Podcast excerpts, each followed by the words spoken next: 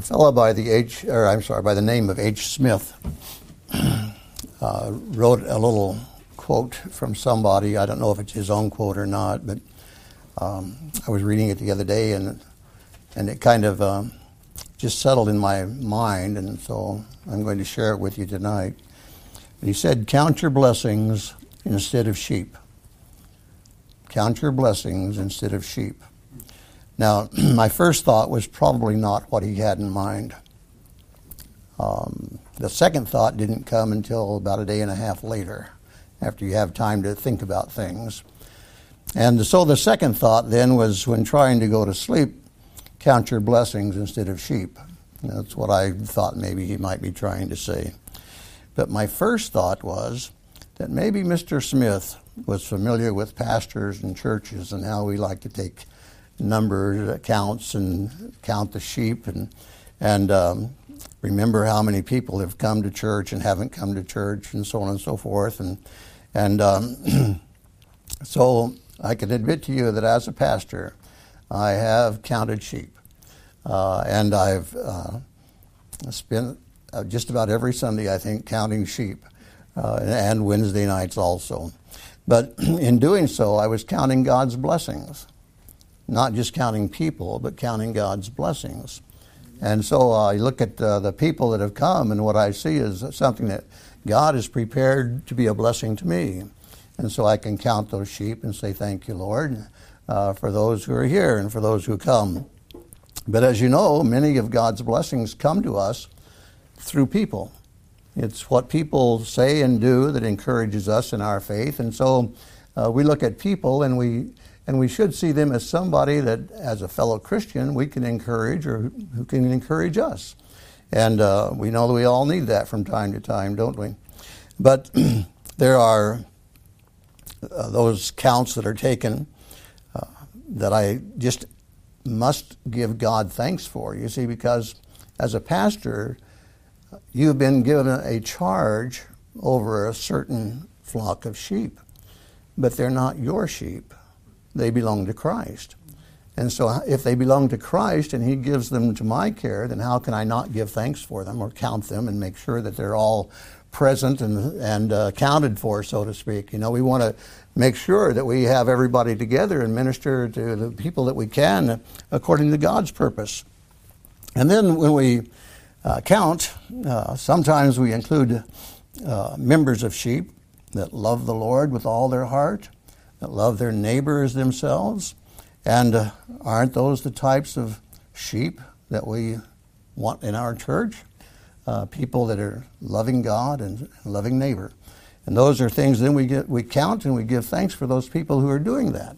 They they uh, want to be in God's presence. They want to be under God's word. They want to be with other Christian people. And so uh, that's what church is about. But one such blessing with whom we should all be familiar is Mary, the mother of Jesus Christ. Uh, by trusting Jesus to forgive us of our sins, we have entered into the grace that God gave Mary. We're participants in that because of the great work that was done through her in bringing our Lord into this world, that he could live and die and uh, that we could then could know God through him. But she was made a blessing to uh, believers uh, when the Word of God came and dwelt in her womb and waited those nine months before he would come out, and even then grow as a child and eventually into manhood. But it's a wonderful thing to stop and contemplate Mary and uh, the blessing that she's been to all of us. You see, we all owe her uh, just uh, a little respect and a little honor, if you will. Uh, not the way the Roman Catholics do it, but just to, just to recognize that she's somebody special, that God had something special in mind for her. And so the Son of God came into the world, and uh, we all have benefited from that. We all think back on the years that have gone by since the birth and how many numbers of people in counting, we can't count, but how many numbers of people trusted him as their Savior. And then we thank God again for Mary and the ministry that God uh, gave her. But she was a member of the church that Jesus Christ began. She was a member of the first church. And that's something that a lot of times we don't think about. Uh, some of us aren't even aware that she was in church, but, uh, but she uh, did not mother the church. There are those who teach that she is the mother of the church, but she's not the mother. Uh, and we know that uh, she was not worshiped in that church, that she attended church with other believers, but she had no special authority in that church. She hadn't been given any special authority. She just attended church with other believers. And uh, she uh, didn't ask for any special treatment. We don't see that in the scripture at all. She was not an individual who would have accepted any uh, worship or accolades. She was too humble to be worshiped in such a way. She was uh, an individual who uh, was given a special blessing, and she knew it. And that's the idea: is that we know what God is doing in our life, that we can see Him working there, and then be grateful for what He does, be grateful for the grace that He manifests in our life. But again, she was uh, in submission to the apostles in that church. Remember that the, excuse me, remember that the apostles are the leaders in that first church. Christ called them out uh, to be his apostles and appointed them in that first church. As you read in Acts chapter 1, remember that there was the need for another apostle in the church, and they had a business meeting. And uh, one named Matthias was selected to replace Judas. And that was a church business meeting and the apostles were overseeing that meeting. And so, as we read uh, in this portion of Scripture, we're going to see uh, some things here that uh, will be interesting. Perhaps uh, there'll be something here to build up your faith, and perhaps there'll be something here that, having seen before, you just say amen. Having not seen it before, you'll say, Thank you, Lord, for letting me see it. Uh, but here we are then reading in Acts chapter 1 Remember that in verse 8 uh, and 9, uh, the Lord was speaking with his apostles, his disciples, and uh, it says, when he had spoken these things, he ascended uh, in a cloud and was received out of their sight. In verse 12, it says, Then returned they unto Jerusalem from the mount called Olivet, which is from Jerusalem a Sabbath day's journey. And when they were come in, they went up into an upper room where abode both Peter and James and John and Andrew, Philip and Thomas, Bartholomew and Matthew, James the son of Alphaeus, and Simon Zelotes, and Judas the brother of James. These all continued with one accord in prayer and supplication with the women and Mary, the mother of Jesus, and with his brethren. And then that business meeting is going to follow as you read on in the book of Acts. But what you see here to begin with is that there is an assembly now of these believers that have been brought together. And they are there to honor the Lord, to serve the Lord. And by the way, this is occurring somewhere around, say, uh, seven to ten days after Christ ascended that you're going to be reading some of these things, uh, especially though when it comes to the day of Pentecost. So we just want to keep that in our minds. Seven days, approximately seven days from time Christ ascended to uh, Pentecost. So just a week has gone by, and these things are going to be taking place as you read here in the book of Acts. Now, she was a virgin, Mary, and uh, she was made to be a holy vessel by God uh, for the purpose of Christ's birth. But she continued to live by faith. You know, the Bible says the just shall live by faith. There are a couple of applications for that, but one of them is that if you're a just person, you'll live by faith. A just person should live by faith. And whatever you do in your life as a Christian should be done by faith, uh, looking to God and trusting God and, and uh, just expecting God is going to work in your life and continue to do marvelous things for you also. He saved you, that was a marvelous thing, but there are more things to come. So, in reading in Acts chapter 1, verse 15, it says, And in those days, Peter stood up in the midst of the disciples and said, The number of names together were about 120.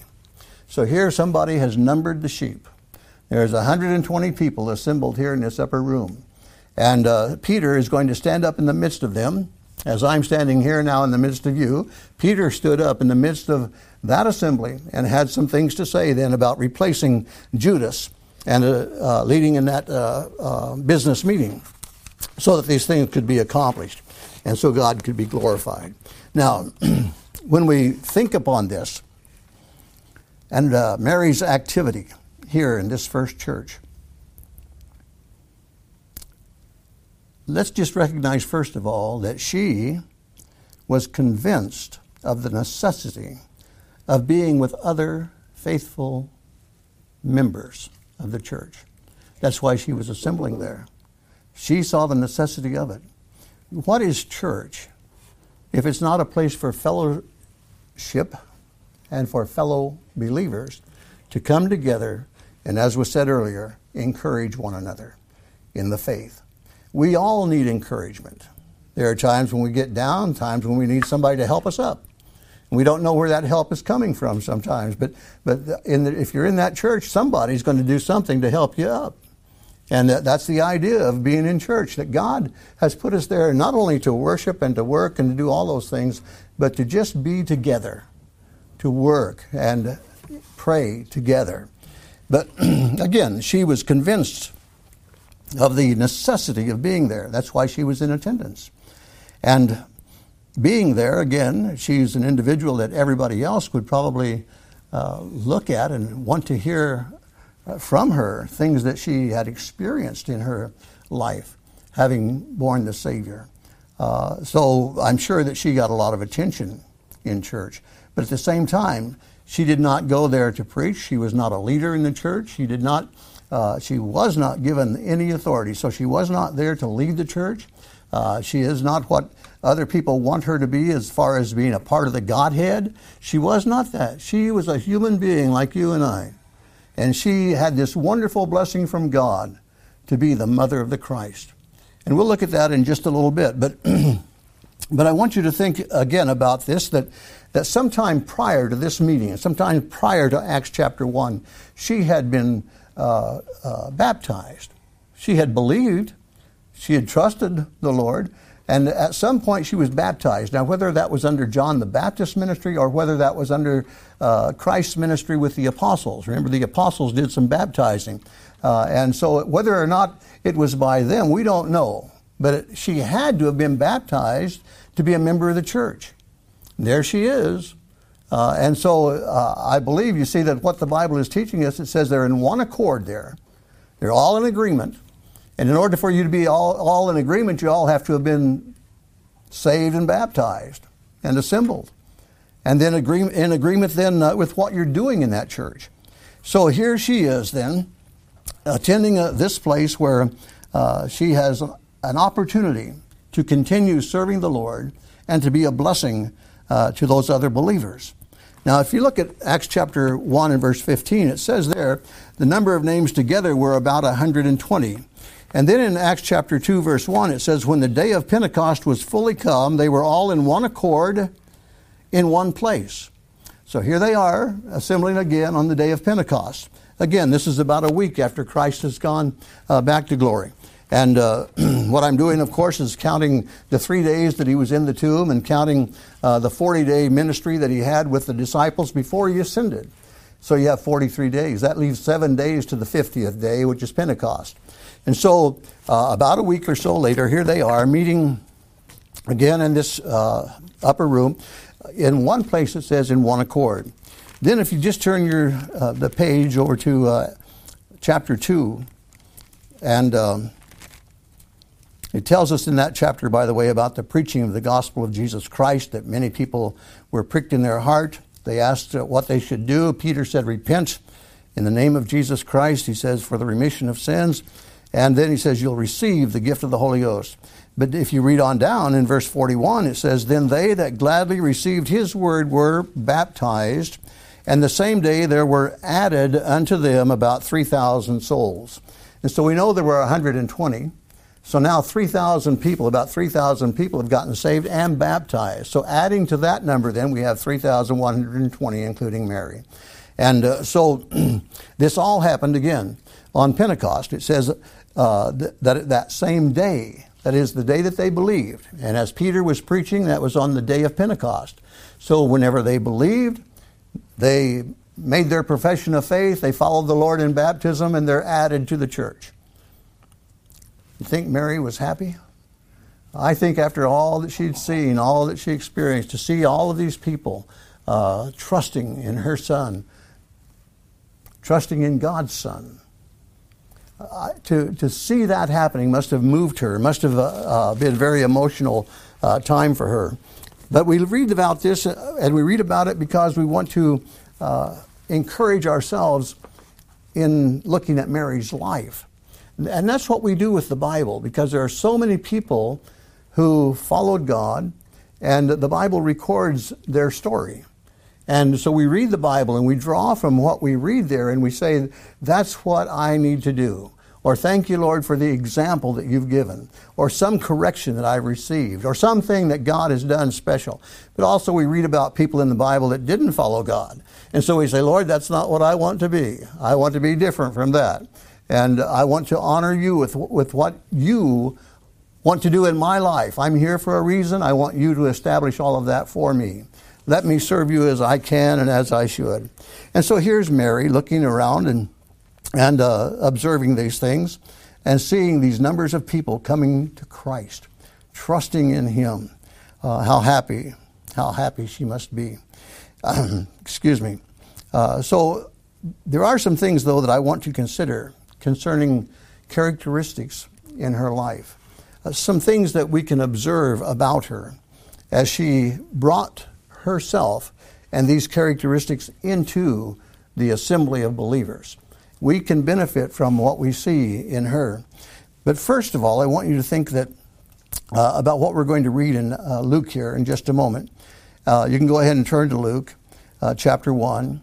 Uh, but and I'll only say here that, that don't forget again that if church is important to the Christ who died for it, to the mother of, of God's Son, who was so diligent about attending its services, then it should be important to us too, who have been saved and followed the Lord in baptism, that we should be uh, looking at church as something uh, very special.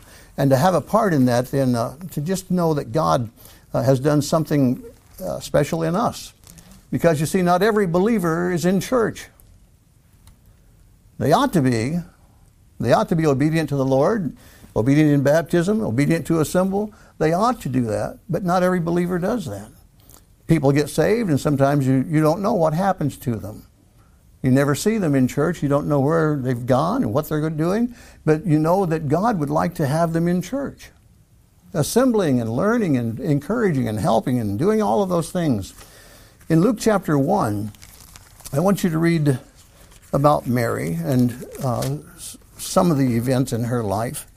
Uh, in chapter 1 and verse 28, the announcing angel, Gabriel, has come. Verse 27 says, To a virgin espoused to a man whose name was Joseph of the house of David. And the virgin's name was Mary. In verse 28 it says, And the angel came in unto her and said, Hail, thou that art highly favored. The Lord is with thee. Blessed art thou among women. And when she saw him, she was troubled at his saying, and cast in her mind what manner of salutation this should be. So you see, with this, can you imagine what this was like for her, this young girl? Uh, she's a young virgin girl, barely, probably in her teens still, maybe pushing 20. But here she is, and all of a sudden, an angel. You don't even have time to say, Where did you come from? There he is.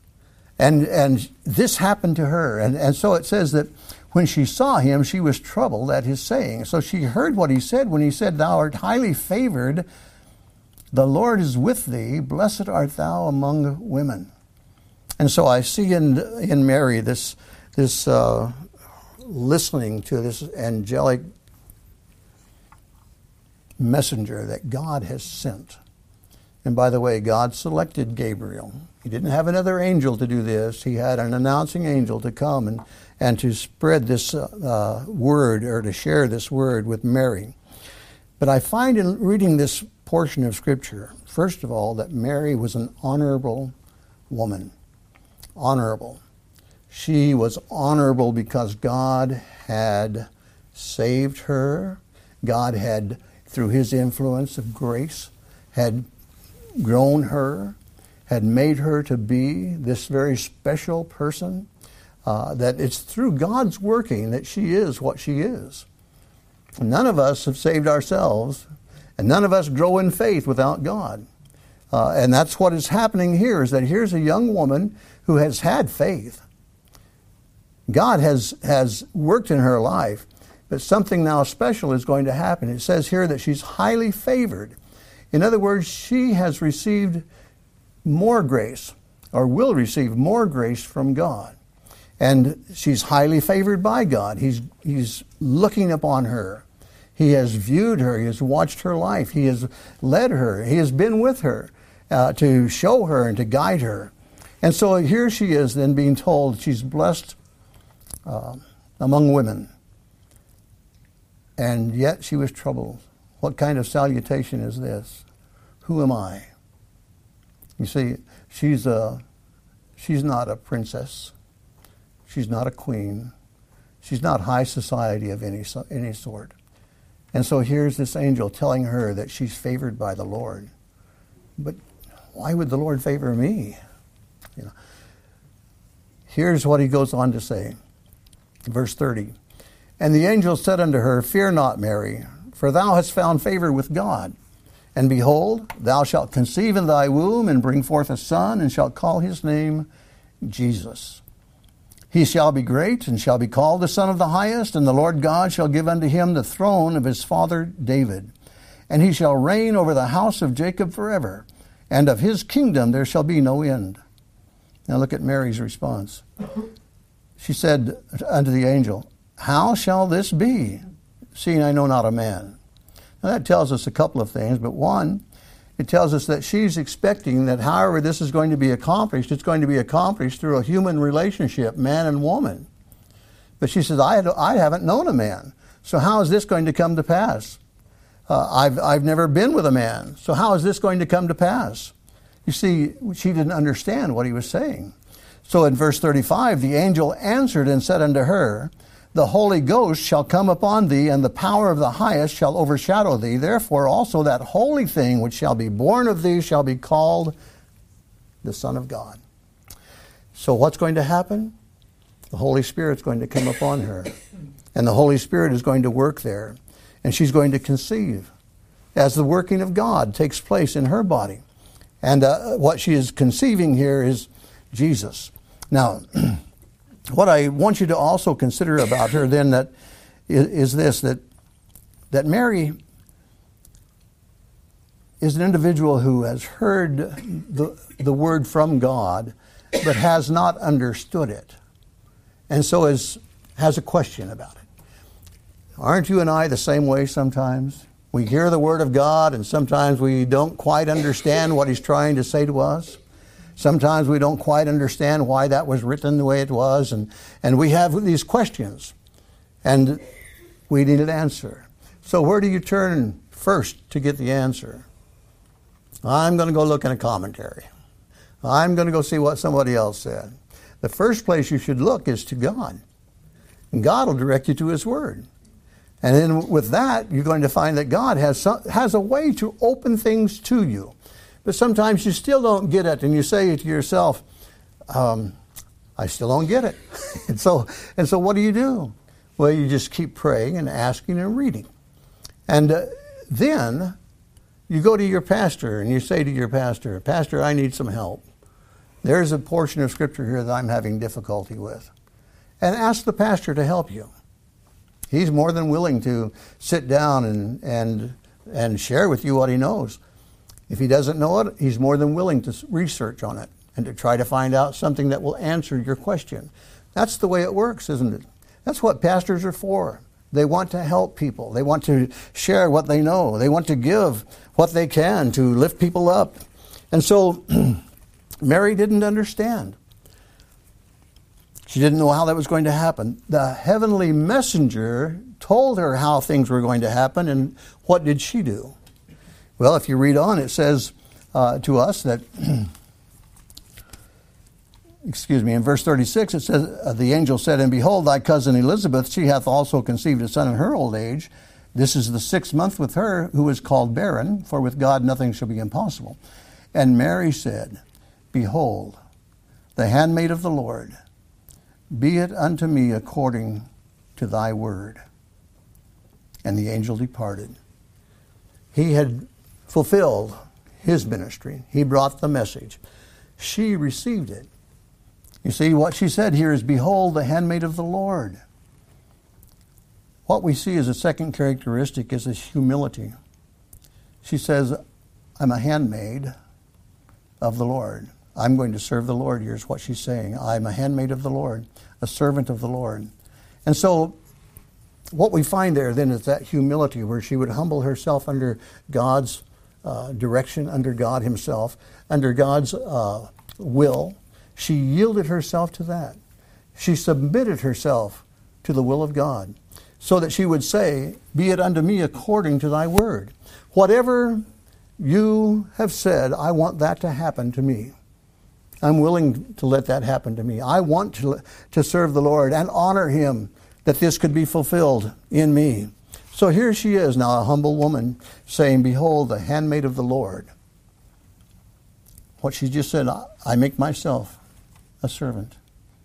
And the reason that she's saying that is because she wants God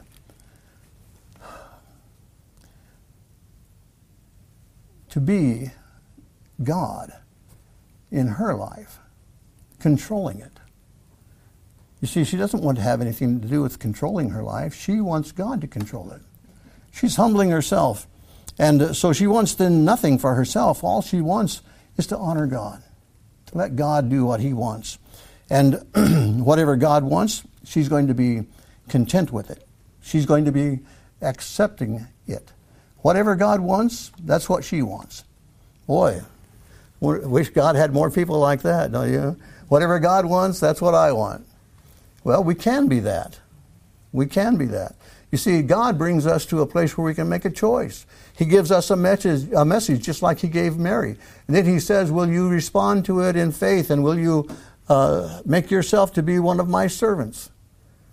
And by the way, you know, according to Romans chapter 6, that whenever you got saved, you became a servant. There are no masters, there are servants. We're all servants. And we used to serve sin, but when we got saved, we became servants to the Lord Jesus Christ. Now, here she is then, willing to accept whatever God wants, willing to be content with whatever she wants, or he wants rather, uh, and to just say, according to thy word. According to thy word even when she was traveling with Joseph from Bethlehem to Nazareth. The Bible says she was, I'm sorry, from uh, Nazareth to Bethlehem. The Bible says that she was great with child. What does that mean? That means that she had trouble moving sometimes because she had a baby protruding Sometimes it's kind of difficult. But imagine now traveling 90 miles and the transportation or form of transportation that you have is you're either walking or you're riding a, a donkey. And I don't think she'd be climbing up on a camel. So, so, so here you are. Can you imagine what that was like for her to walk that distance? And in that condition, I would think that they did not make 20 miles a day, probably more like 10 miles a day.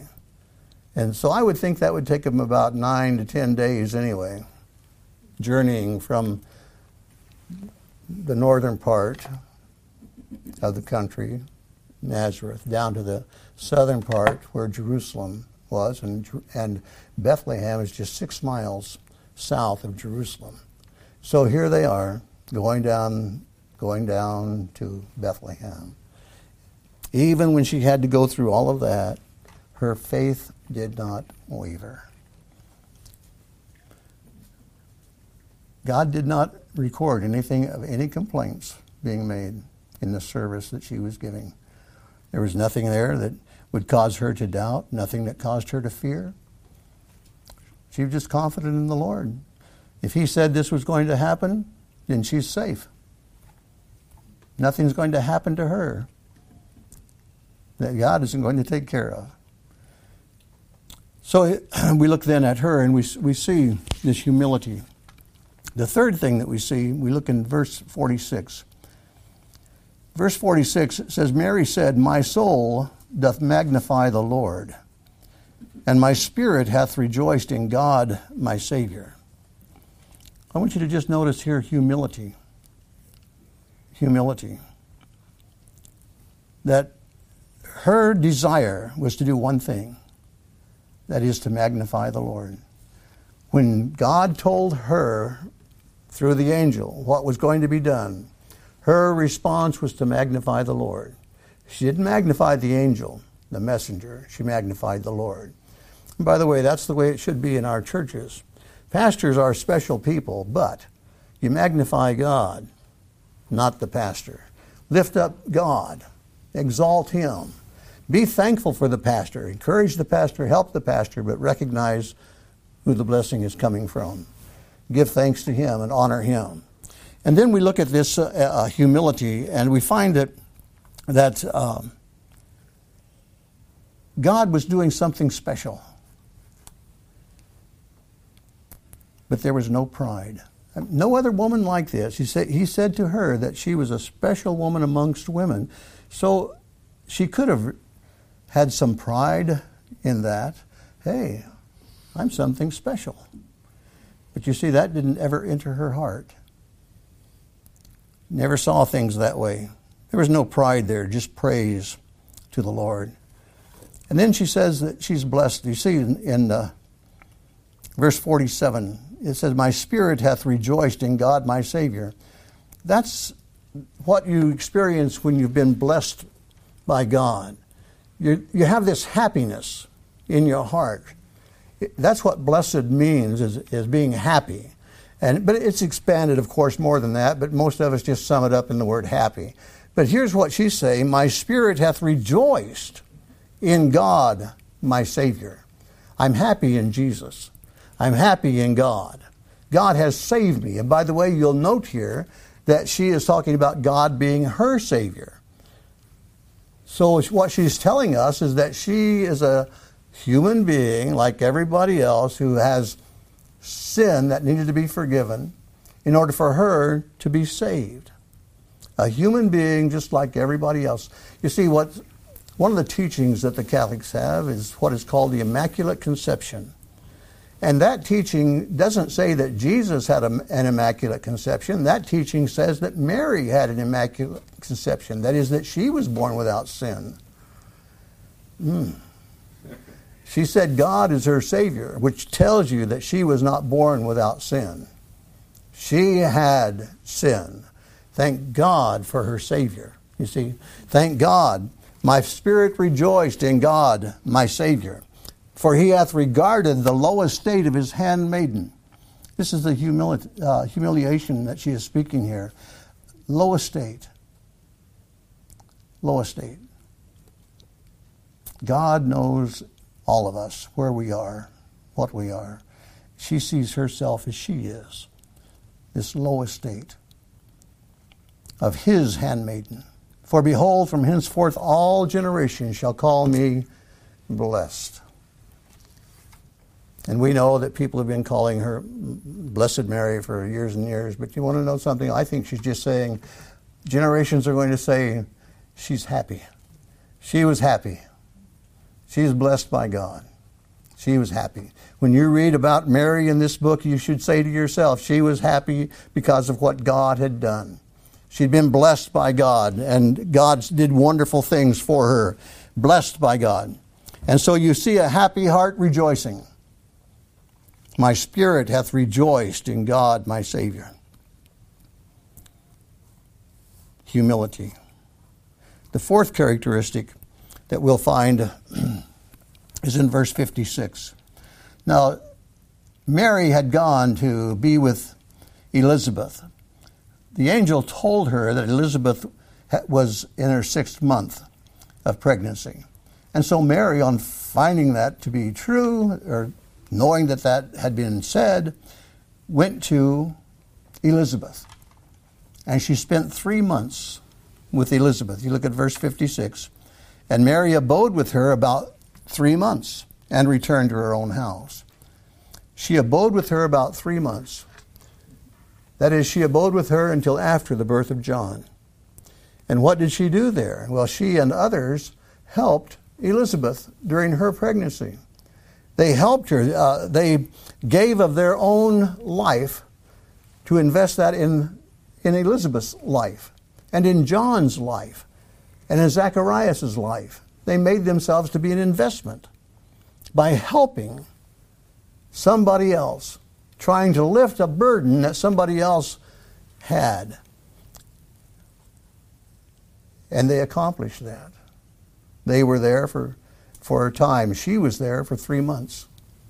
And when she left there, she was three months pregnant with Jesus. And when she left there, she was going back to Joseph. Now, at that point, you start reading in Matthew, and you read about Joseph and his response, and you find out more than about the birth of our Lord. But you read in Matthew to continue that story and to find out what God had accomplished there. But I want you to see that fourth characteristic as being helpful. Being helpful. A person who can see the need in another person's life and then reaching out to help. What a wonderful blessing that person is. And how do you count them? Well, it's one of the blessings I receive because that person is helpful. Maybe maybe doesn't stay with me for 3 months, maybe just for a few minutes, but helpful in what they're accomplishing. So be thankful again for those people that come up in your life that are helpful to you in your well-being. Whether it's physical, spiritual, or whatever, it's a matter of responding to God and helping as they can and letting God uh, settle the, uh, the matter with the other person, but being helpful, deciding, making a decision. I will be helpful. When I see that need, if I can meet that need, I will be helpful. If I can't meet it, maybe I can find somebody else that can. I'll be helpful in that way to do something, to help somebody. And so she served her cousin then for those three months. She became a servant, you see, to her cousin. This is what we see is that here's a person who loves God and serves God. But here's a person who loves the neighbor also and serves the neighbor. Isn't that what Christians are commended, commended for doing? Uh, being a servant. So here's what we're going to do. We'll remind ourselves that, that we all need this encouragement. We all need help to live the life that God has given us and, and the life that God is trying to develop uh, for His glory. But the blessing upon Mary, the greatest among women, the greatest blessing among women, did not change her character, but it did expand it. Did not change it, it just expanded it and uh, made her to be even more of what God had already made her. Not because she made a choice to do it, but because God had worked to influence her heart with grace. You see, what we find is this she had grace to be saved. Now she has more grace to be a servant.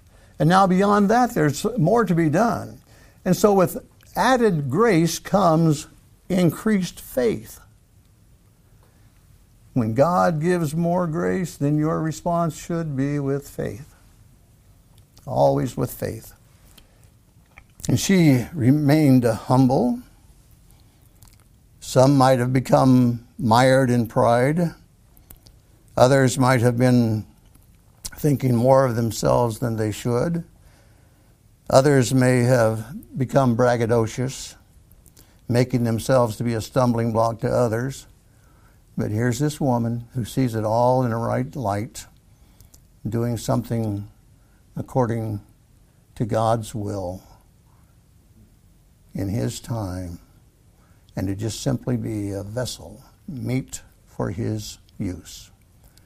And then we look at this then and we find with that special blessing when it comes your way, when God does something special in your life, when that gladness of your heart rises up from your spirit, rejoice and be glad in Him.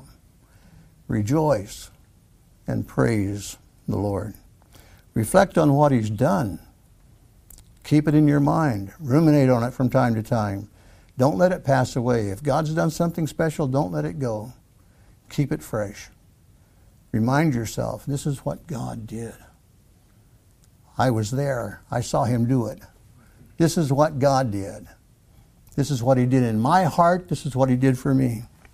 So, let us then be sheep in the assembly, bringing forth testimonies of honor, of service, of humility, and of helpfulness. Let us do those things that God will make us to be blessings to other people. Let's pray. Father, we're grateful this evening for what you have brought to our attention from the Word of God. Thank you, Lord, for Mary and her faithfulness. Thank you, Lord, for the example that uh, was given in her. Father, thank, uh, thank you just for saving us and watching over us. Thank you, Lord Jesus, for the blood that you shed. Thank you, Holy Spirit, for indwelling us and uh, making our bodies to be your temple. Now, as we go about our business here, we want to make sure that our business is your business, that what we're doing, Lord, is to honor you. And so we thank you, Lord, for the knowledge that you, that you give and for the opportunities that are presented that we might serve others. Thank you for tonight, Lord, in Jesus' name. Amen. Now, usually you have somebody else pray in dismissal, right? I always pray after I preach. That's what, what you should do then.